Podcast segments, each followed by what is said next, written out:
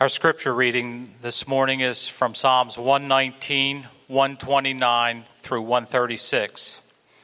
Your testimonies are wonderful, therefore my soul keeps them. The unfolding of your words gives light, it imparts understanding to the simple. I open my mouth and pant because I long for your commandments. Turn to me and be gracious to me, as is your way with those who love your name. Keep steady my steps according to your promise, and let no iniquity get dominion over me. Redeem me from man's oppression, that I may keep your precepts. Make your face shine upon your servant, and teach me your statutes. My eyes shed streams of tears because people do not keep your law. It seemed fitting to uh, spend our final uh, bit of summer in the Psalms in uh, the granddaddy of all Psalms, uh, Psalm 119, Book 5. It's, it's a long one. And uh, if you've been with us through the whole series, I hope you've enjoyed a fraction of how much I have. Uh, next week, we're going to start looking at uh, 1 Thessalonians, the, the Apostle Paul's letter, and we're going to be looking at how Christians interact with culture. So we're going to be talking about counter counterculture. But today we're in Psalm 119. I invite you to turn there in a copy of Scriptures. So, growing up, it was uh, the dreaded A word. Now, we're not talking about adultery and we're not talking about a swear word, it was something else. Uh, it was a uh, malaise that would settle over especially teenagers who who heard a lot of chapels. You could tell they were affected by uh, their eyes. Their eyes were dull, and their body language was, was bored and slouching. And, and once this, this A word set in, there was really almost no amount of preaching that could dislodge it. I have a theory about apathy. I think it's a defense mechanism. I think it's a defense mechanism of somebody who is, is plunged into familiarity with something without the commitment. I think it is a, a way that um, they, they can't rise to the content that they're receiving. And so instead, they just say, you know what, I, I'm not going to rise to this. Instead, I'm just going to say, why bother? It's just safer. Which is really a dangerous place to be. But apathy is not, hear me, teens, this is not a teenage condition. This afflicts anybody who's called to action over and over and just feels like they can't comply. It can affect us. Now, the writer of Psalm 119 is, is anything but apathetic. Uh, what can you say about somebody who spends 176 verses writing about the same subject? He set out to take every letter of the Hebrew alphabet, 22 of them, and then write eight couplets per letter. All right? And every single one of them says, references God's law in some way. You know, I, I, it's almost apple season. I like apples. I like them a lot. And, and I, I started to say, like, well, what if I wrote a poem with 26 letters of the alphabet? Uh, no, no. What if I did 16 lines per letter? And, and I started to do it. And uh, then I abandoned it. And, and, and so I let ChatGPT take a crack at it. Want to hear a sample? Here we go. Amidst the orchard's vibrant hue awaits a fruit so crisp and true. Autumn's touch paints trees with grace. Apples blush, a rosy embrace. Aromas dance in the gentle air, alluring senses with flavors rare, etc., etc., etc. Now, I think I've spotted a chink in our future overlord's armor. In case you're wondering, that's bad poetry. That is bad poetry. So we're going to have to challenge them to like a good poetry duel. But, but what would you say about somebody writing about apples or about 176 verses about the same thing? Well, I think you could say eh, that this person has an intense love for the law of God. And this is captured in verses 129 and 136. Now, we're looking at the P portion of, of the law, but we're going to see wonder and weeping. Let's read what the psalmist says. Your testimonies are wonderful. Therefore, my soul keeps them. And my eyes shed streams of tears because people do not keep your law. And in, in those verses there, wonderful is the P word. It actually begins the sentence, and tears or channels is the P word. This expresses the psalmist's conviction and reaction, his conviction about the Word of God, and then his reaction to those who don't share it. Wonderful is, is a word that we use so often that we don't think about it, but, but do. Wonderful. In other words, it is out of this world. It's supernatural. It is out of the ordinary. It is miraculous. This is the same word that was used about God's wonders that he performed against Egypt. In other words, it's a way that when God steps into the ordinary and he does something outside what you would expect, that is God's word. It's wonderful. Now, what do you do with something that's wonderful? The psalmist says that my soul keeps it recognizing its out of the world, amazing, miraculous value, he says, I'm going to preserve it. I'm not going to add to it. I'm not going to take away from it. I'm not going to dilute it. I'm going to keep it in the very center of my being, my soul. It's almost as if my soul is a cabinet, and he says, I'm going to put it away. Elsewhere in Psalm 119, you hear verses like, your word have I hid in my heart that I might not sin against you. Or how should a young man cleanse his way? By taking heed according to your word. He takes it and puts it in his soul.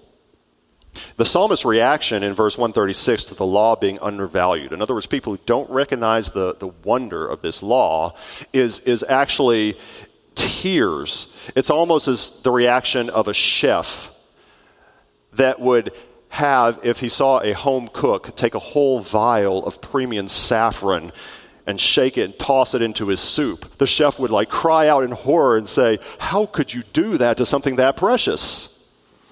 My eyes shed streams of tears because people do not keep your law.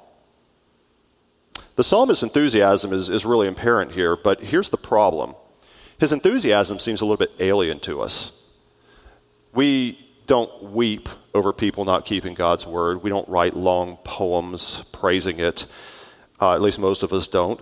Uh, if you're honest with yourself, maybe even some parts of God's law embarrasses you about those those times where you'd say like we could call them the less comely parts. In other words it's like yeah in context when explained in the scale of things it has an explanation but it also provides fodder for somebody who wishes to mock.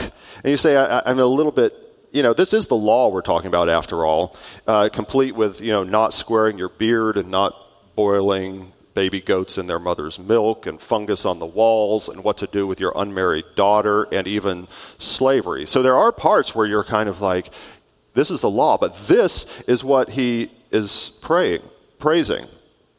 Now, I imagine there's a part of you that even now is gearing up to be scolded for not loving the word enough, or on the other hand, is readying its defense for just not trying anymore. In other words, you're going to have one of two reactions. You're either going to say, I'll do better, or I, am not even going to try at all. What I'd ask you for just a second is can you set that aside?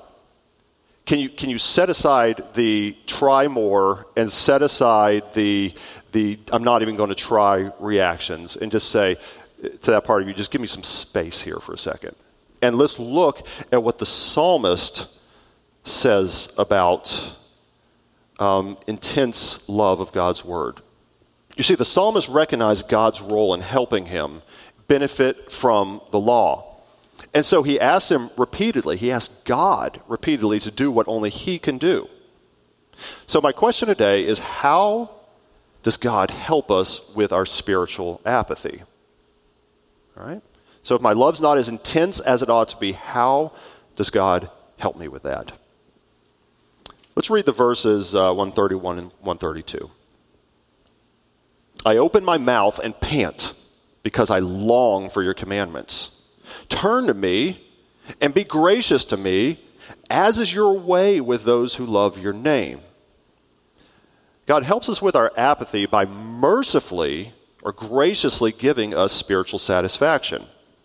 The psalmist here taps into the language about deprived creatures to picture how much he longs for God's commandments.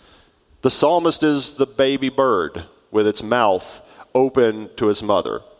The psalmist is the guinea pig that hears the rustle of lettuce. The psalmist is a thirsty man out there panting for water. The psalmist is the sailor on a dead ocean just waiting for a breeze. That's how much he longs. But who will satisfy his longings? That's what he asks God for. He cries out in the form of lament, which we've heard some laments. You may remember that a lament is a cry for God to move to action. And here's his cry Turn to me and be gracious. In other words, look at me, God. Take notice of me. Have mercy. Satisfy my longing. From his lament, we learn who holds the key to spiritual satisfaction. Who does? God does. Your ability to be blessed in any way by His Word is in His hands. Your desire to be blessed is actually a really, really good starting place. And even your recognition of your apathy is a good start. Because can the God who satisfies spiritual hunger also help you gain a taste for spiritual food? Of course, He can. Go ahead and ask. You can make your request with the knowledge that this is not some kind of special request for God. Notice that the psalmist says, As is your way with those who love your name. I, I love that. As is your way with those who love your name. The psalmist is just saying, I'm just one of your people. This is how you treat them. And so, be emboldened this week to ask and demand for God's attention as one who loves his name. It doesn't have to be pretty or eloquent because desperate creatures are not, are not uh, dignified. Cheep, weak, bark, call upon, yell, cry for nourishment. This, this, this is the kind of cry that God answers. And He's the kind of God who answers that for those who love His name. And so God helps our apathy by answering us in mercy and giving us a desire and satisfaction. That's his first appeal. The psalmist continues with another appeal. We see this in verses 133 and 134. He says, Keep steady my steps. My steps is the P word, okay? It actually starts the sentence. According to your promise, and let no iniquity get dominion over me. Redeem me from man's oppression that I may keep your precepts. There are two requests in this one. Number one is an obedient heart. It's difficult for us to imagine here, us 21st century Christians sitting at 316 Red Mill Road, the amount of stability that the law would bring to the psalmist living in a theocracy. It was the foundation stone of civilization. It was, it was not just religious, it was, it was civil, it was moral, it was religious, it, it was all of these things. And, and he knew that when that was firm, civilization and God's blessing would be over the people. But if that began to fray, civilization would unravel. It reminds me a little bit of Reb Tevye's feelings toward the traditions on the fiddler of the roof. If you remember it, if you were to take away our traditions, we would be as shaky as a fiddler on the roof. You know, it's kind of like if you take away our law, our whole civilization unwinds. And that's why he's saying, Steady my steps. You may recall, if you were with us last week in Psalm 81, that walking has to do with, just, with obedience. Um, this is a verse we looked at last week in, in Psalm 81, and this is actually all throughout Scripture. This is just kind of like pick one. All right? Um, oh, that my people would listen to me, that Israel would walk in my ways. So he knows that steadying his steps according to his promise, that this is the path to blessing. And uh, blessing is the pathway to, to blessing as well. Or, excuse me, blessing is excuse me, obedience is the path to blessing. So from also from Psalm 81, we heard that, that when you walk in his ways, when you're steady in his path, he would give military victory. Israel's mission to the nations would be fulfilled. Even the abundance of grain, all of these things would happen. And so the psalmist's request for God to steady his steps by giving him an obedient heart reveals an intention to regulate his life by God's word. But he's troubled because he sees two obstacles. Those obstacles are iniquity in his own heart and oppression from outside him. And he asks God about these two. So he says, request number two remove obstacles to my obedience. Don't let iniquity get dominion over me.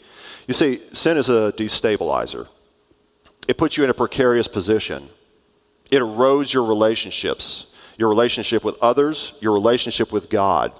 And this psalmist exhibited a, a godly fear that that might happen, that he might be ruled by sin.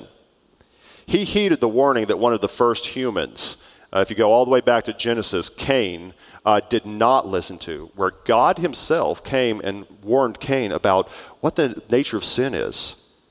God said this If you do well, and that has to do with Cain bringing an acceptable sacrifice, will you not be accepted? If you do not do well, sin is crouching at the door. Its desire is contrary to you, but you must rule over it. Well, that's a scary picture.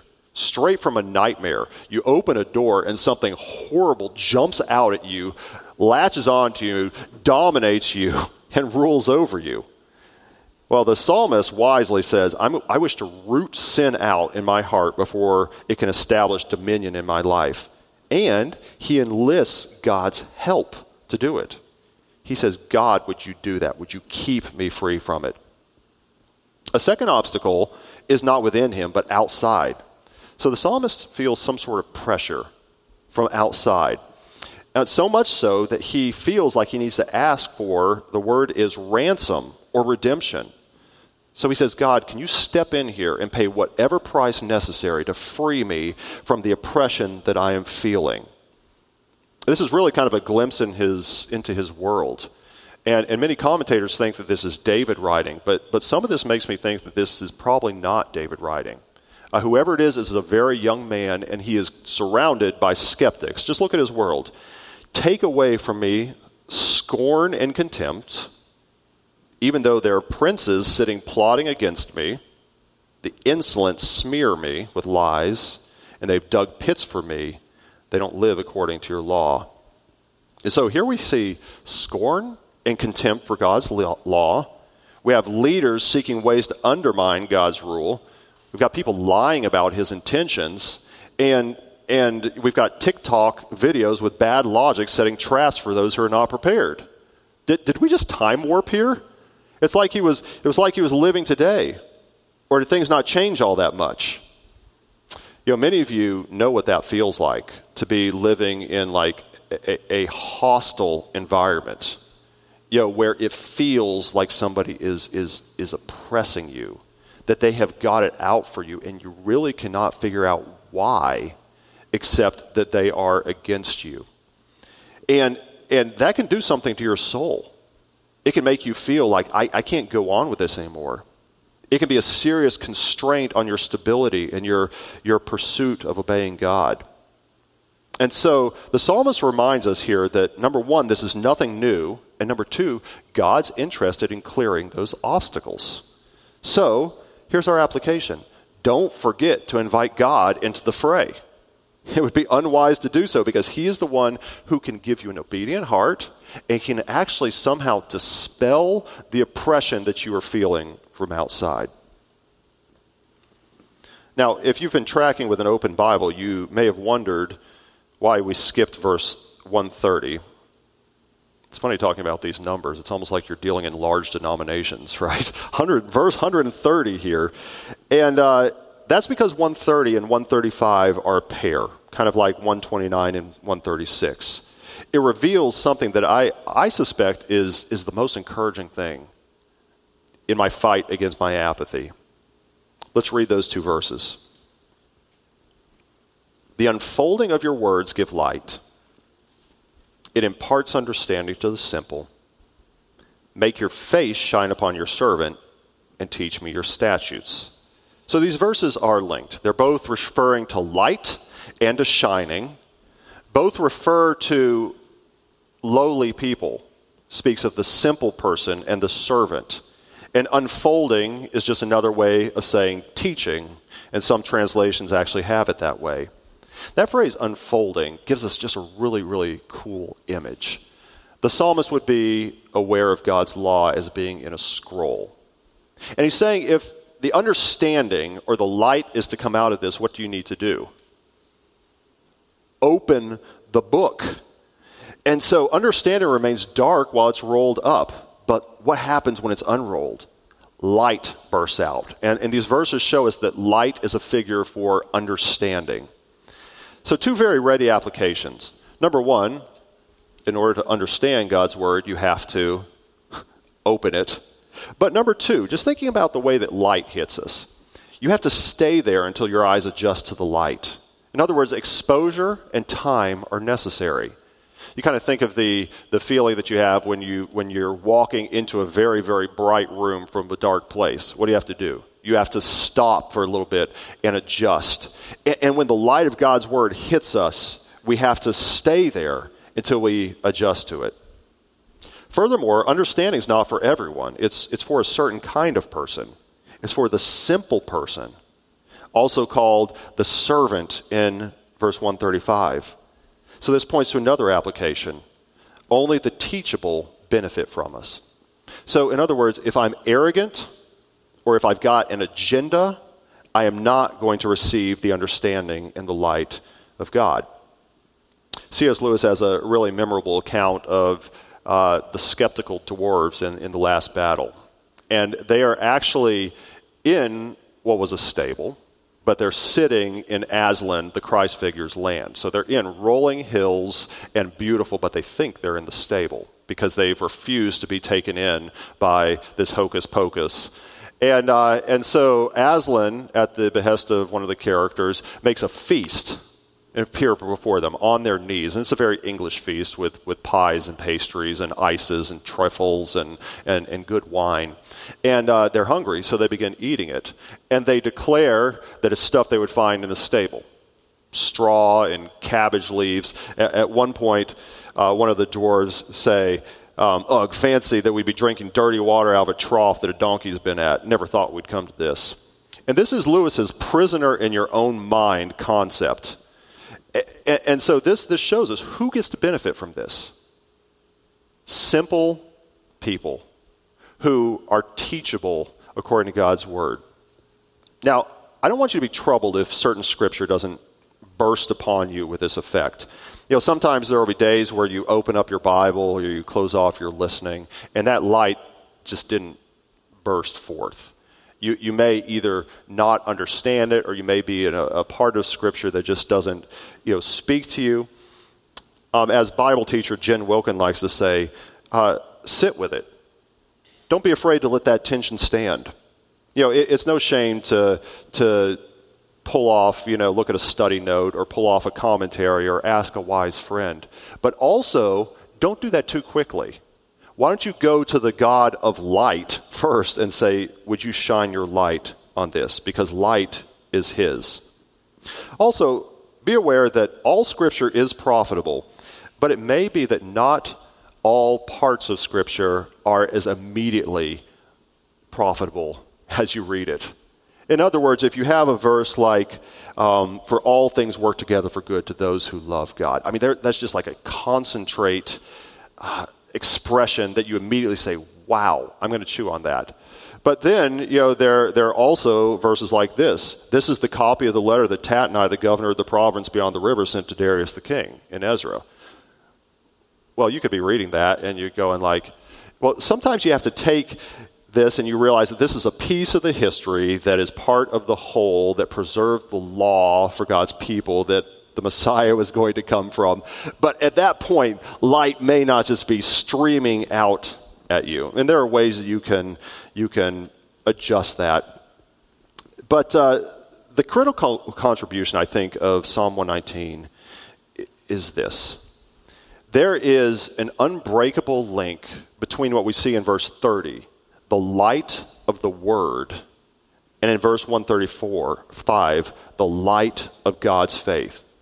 In other words, one sees the blessing of God in the light of the Word. So, a humble reader who unfolds God's words, exposing themselves to the light of the Word, taking the time, asking God, finds something very extraordinary. They expected to see the light of the Word, but all of a sudden they're basking in the light of the Lord. The face of God is shining on them. I love the uh, quote by Motyer the light of the word becomes the light of the Lord. You know, this is really a staggering truth that, that we get God's blessing by taking the time to open the word and adjust to its light. You know, so this week, if you feel like your spiritual temperature is, your thermostat's low, what do you do? Open up the Word. Ask God to show you. Do you not feel the smile of God? Open the Word and let its light shine on you. And the testimony of Scripture is that its power to do this is so evident. Look at some of the, the passages. Just three I'd like us to consider.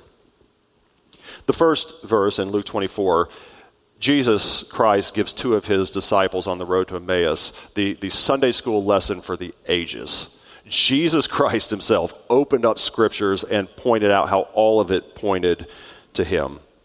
And they say to each other, Did not our hearts burn within us while he talked to us on the road, while he opened to us the scriptures?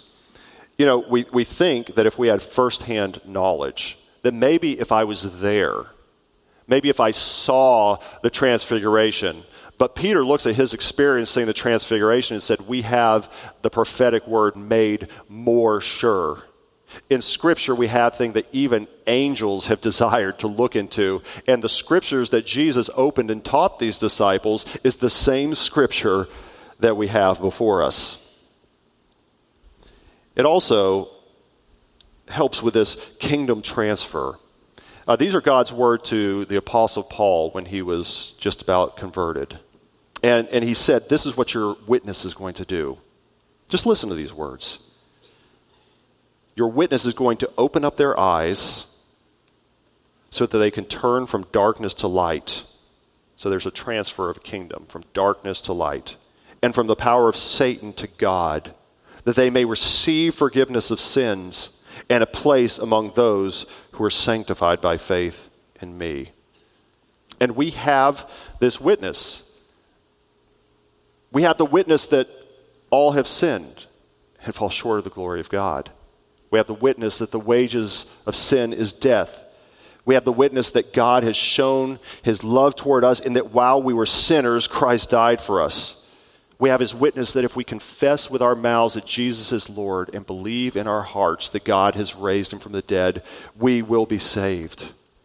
We have the witness that whoever, whoever calls upon the name of the Lord will be saved.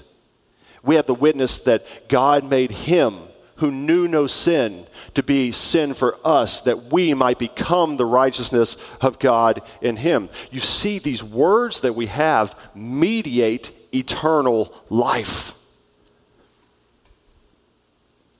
It also reveals salvation. This is uh, Paul's, Paul's protege, Timothy. He said, Timothy, you from childhood have been acquainted with the sacred writings. Well, what were the sacred writings of Timothy?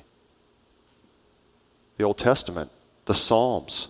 He said, You are acquainted with them, which are able to make you wise for salvation through faith in Jesus Christ. Timothy's scripture was the Old Testament, and in it he could see God's plan that was culminated and fulfilled in Jesus Christ. And so when we open up the light of the Word, all of a sudden we find out that we see the light of God. When we open up the light of the Word, we actually see the life that God can give us. We may ask ourselves a question, but what if, what if I miss it? What if I, I don't see it? This is amazingly encouraging. Look at verse 135 again. He says, Make your face shine upon your servant, and you, God, teach me your statutes.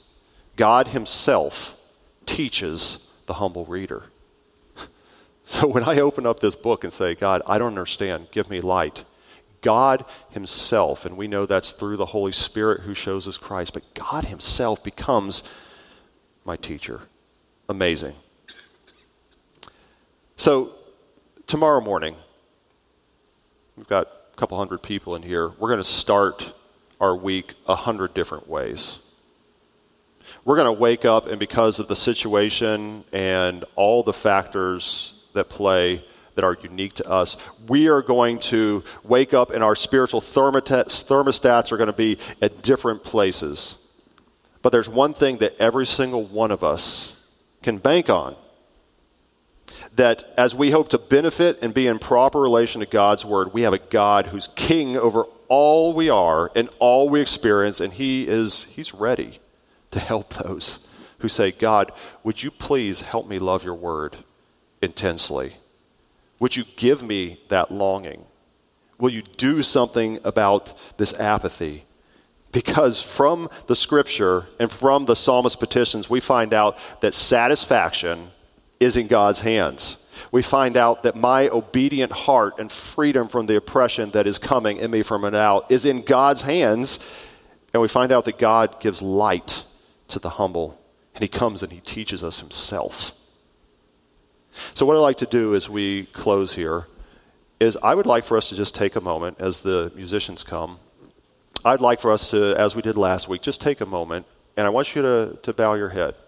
And no matter where on that spectrum you find yourself to be, I want you to ask God to give you light, give you obedience, and help Him open up the wonders of His Word. Let's just take a moment to do that.